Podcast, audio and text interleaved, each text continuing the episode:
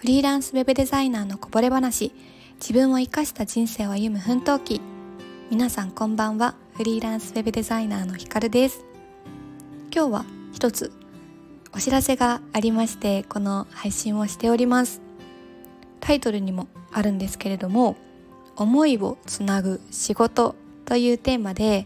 対談企画をスタートします。パチパチパチパチ。はい。ちょっと前々からですねポロポロとこのなんかこう企画をスタートしますよみたいな話はしていたと思うんですけれどもやっと形になりまして2月から2月というかまあ今週からスタートできることになりました。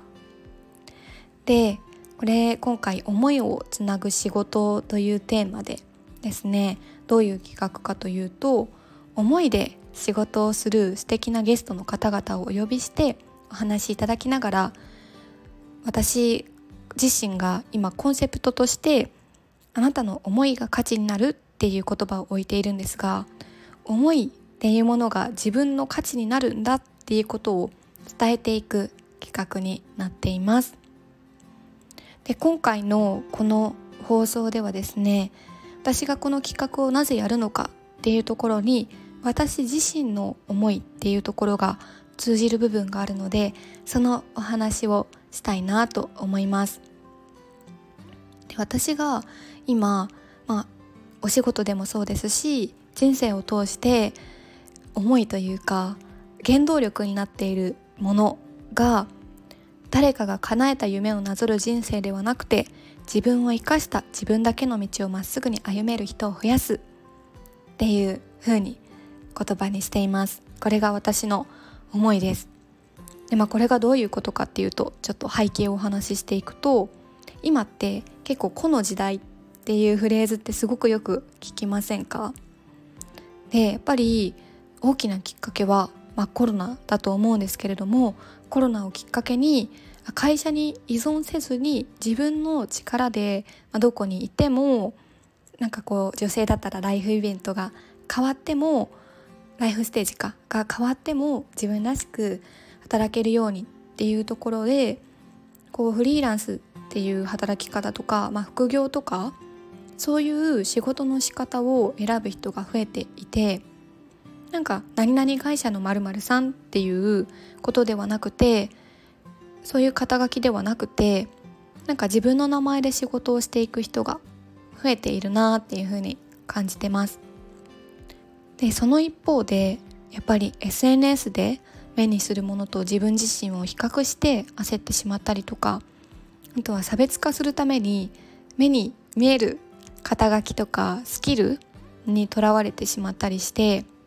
なんか周りに惑わされて自分を見失ってしまって悩んでる方にたくさん出会ってきました。で以前の私もその一人です。もちろん。ねで私自身も今はちょっとそんなことはね減りましたけど SNS を見て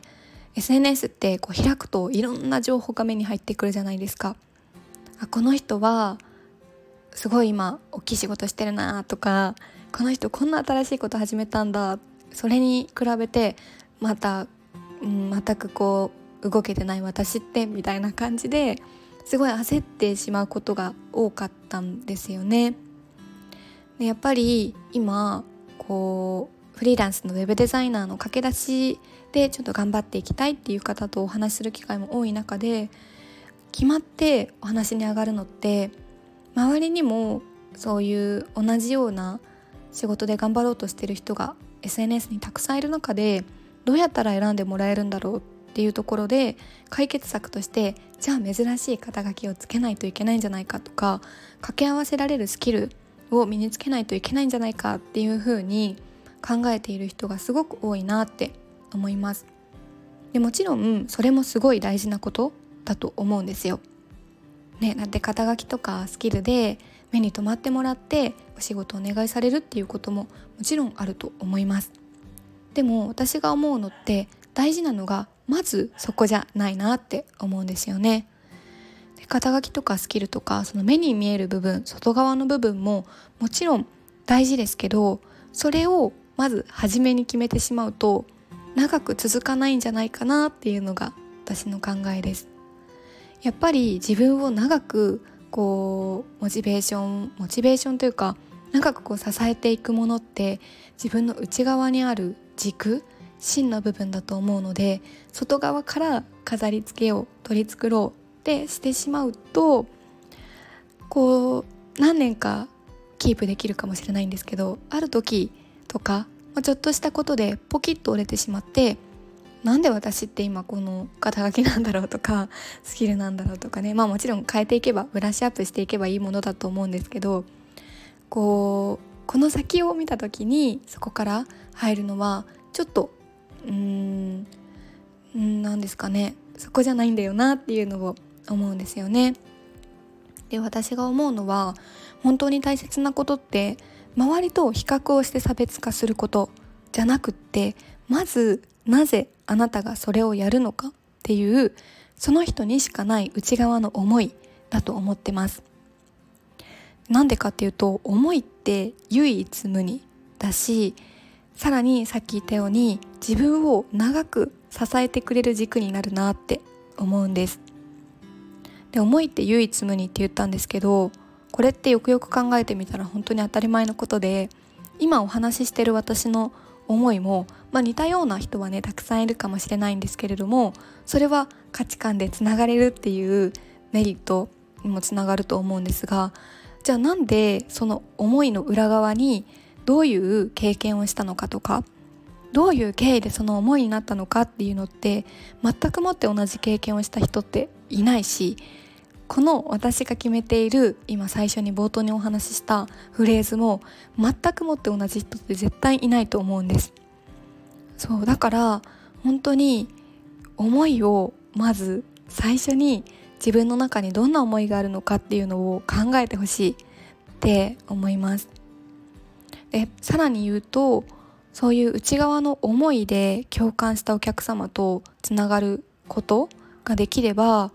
心地よくお仕事をしていけるなーって思いますし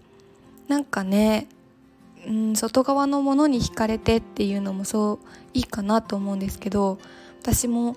こういう同じような思いがあってとか何々さんの思いに惹かれてとかなんかそういう部分での共感してつながったお客さんって本当にさっきも言いましたけど長くご縁のある人なんじゃないかなと思っていてそういう人とのつながりをうん一人でも多く増やしてほしいなっていうふうに思いますしそういうお客さんと出会って心地よくお仕事していく人を一人でも増やしたいなっていうふうに心から思ってます。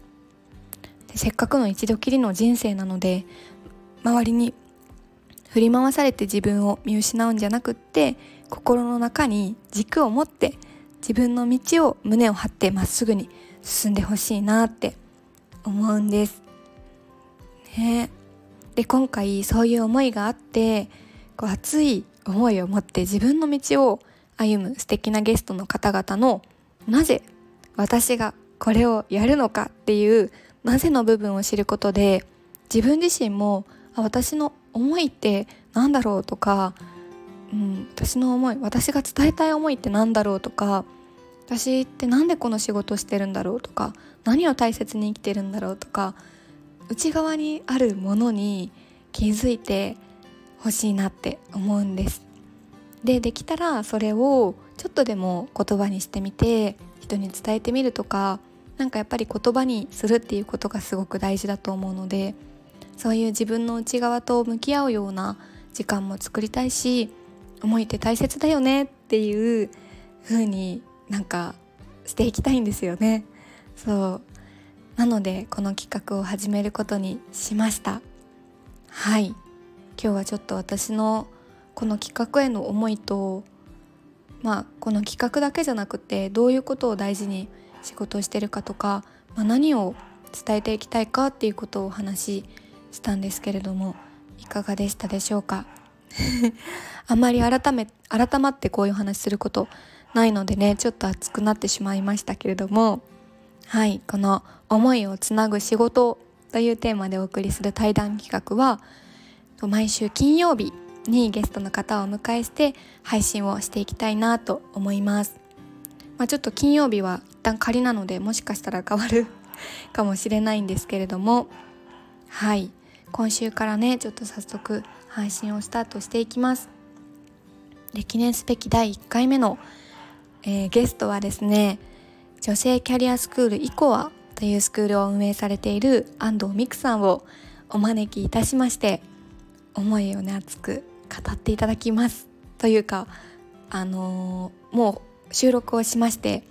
もう語っていただきました。もう早くみんなに聞いてほしいです。この企画ねもうめっちゃいいです。めっちゃいいのであの早く聞いてほしいなっていうのとこれからゲストの方を招きしてこんなに思いを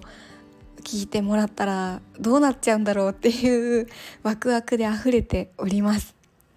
皆さんもね楽しんで聞いてもらえるんじゃないかなっていうのとちょっとね初の対談企画なのでいつも私一人で喋ってる感じとはまた違って緊張してしまって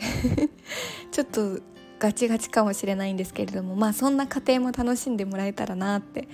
思います。はい。今日は、まあ、お知らせと私の思いというところを改めてお話しさせてもらいました。思いをつなぐ仕事。ちょっとこのタイトル気に入ってるので何回も言っちゃいますけど。ぜひぜひ楽しみにしていてくださいね。はい。では今日はこの辺りでまた次の放送でお会いしましょう。さよなら。